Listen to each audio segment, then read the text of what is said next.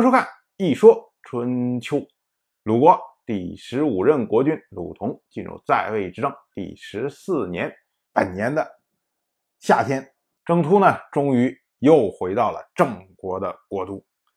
可是呢，在郑国大夫中间，有一个人对郑突并没有这么的亲热，他的名字叫做袁凡。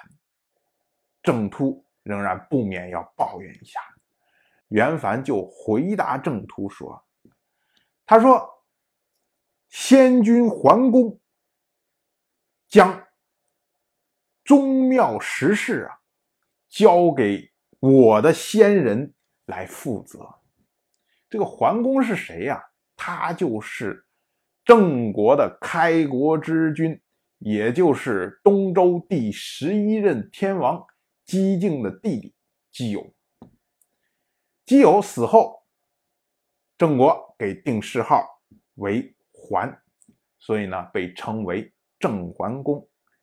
所以呢，袁凡说：“你看，我现在掌管宗庙实事这件事情这是从当年开国之君姬友的时代就托付给我的先人了。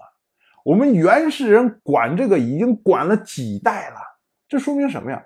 说明从姬友以下几代的国君都认为我们袁氏人忠诚可靠，所以才能赋予如此大任。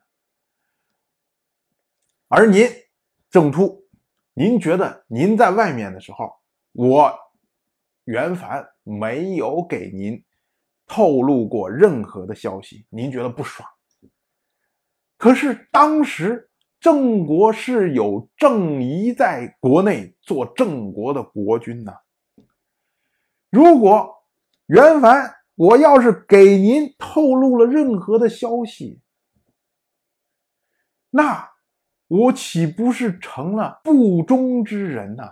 这下可不只是对不起郑国历代的先君呐，也对不起我们袁氏历代的祖先呐。所以这种事情我怎么可能做呢？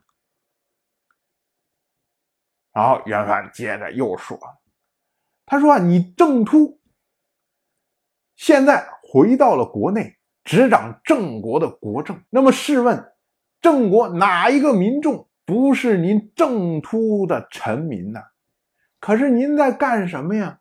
您还在区分哪些人有二心，哪些人没有二心。”臣袁凡自认没有二心，天地可见。可是袁凡想问您一句啊：那些当年郑仪还在做国君的时候，向您偷偷透露消息的人，这些人不是有二心的人吗？您不去处理这些人，您反而在其他人里面去找别人，是不是有二心？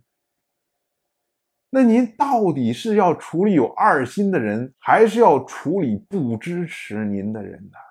我袁凡又说：“他说，您许给这些接纳您的大夫以高官厚禄，承诺我可以进您的决策圈。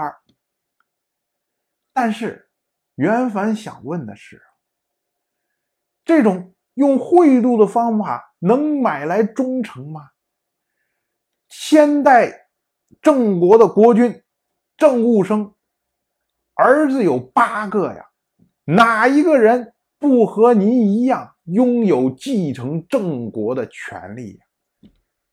那么这些人如果也拿高官厚禄来收买这些大夫，你说这些大夫会向着谁呀？最后袁凡说：“说啊，袁凡已经。”听出来您话里的意思了，所以袁凡会造作的。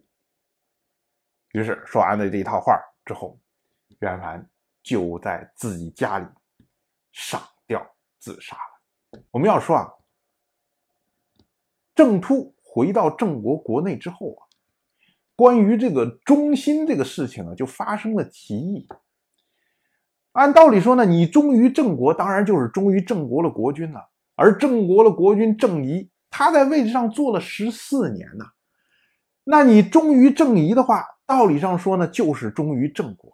但是呢，你忠于郑仪，就不忠于郑突。可是你要如果忠于郑突的话，那么郑国国内有郑仪做郑国的国君，你不忠于郑国的国君，你忠于流亡的郑突，那你是忠心吗？所以出现了这样的问题。郑突呢，本意他是想说说，你看我也是很看重忠心的，所以我也很看重你的。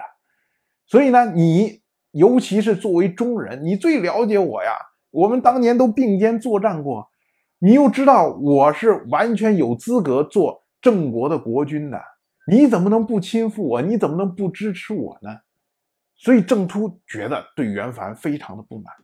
可是从袁凡的角度上来说，袁凡认为说。江山是谁丢的呀？还不是你丢的吗？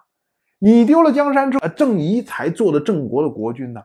那我们这些效忠于郑国的人，我们效忠于郑仪，这有什么问题啊？如今你回来了，你就在这说这个不忠心，那个不忠心，那个不忠心。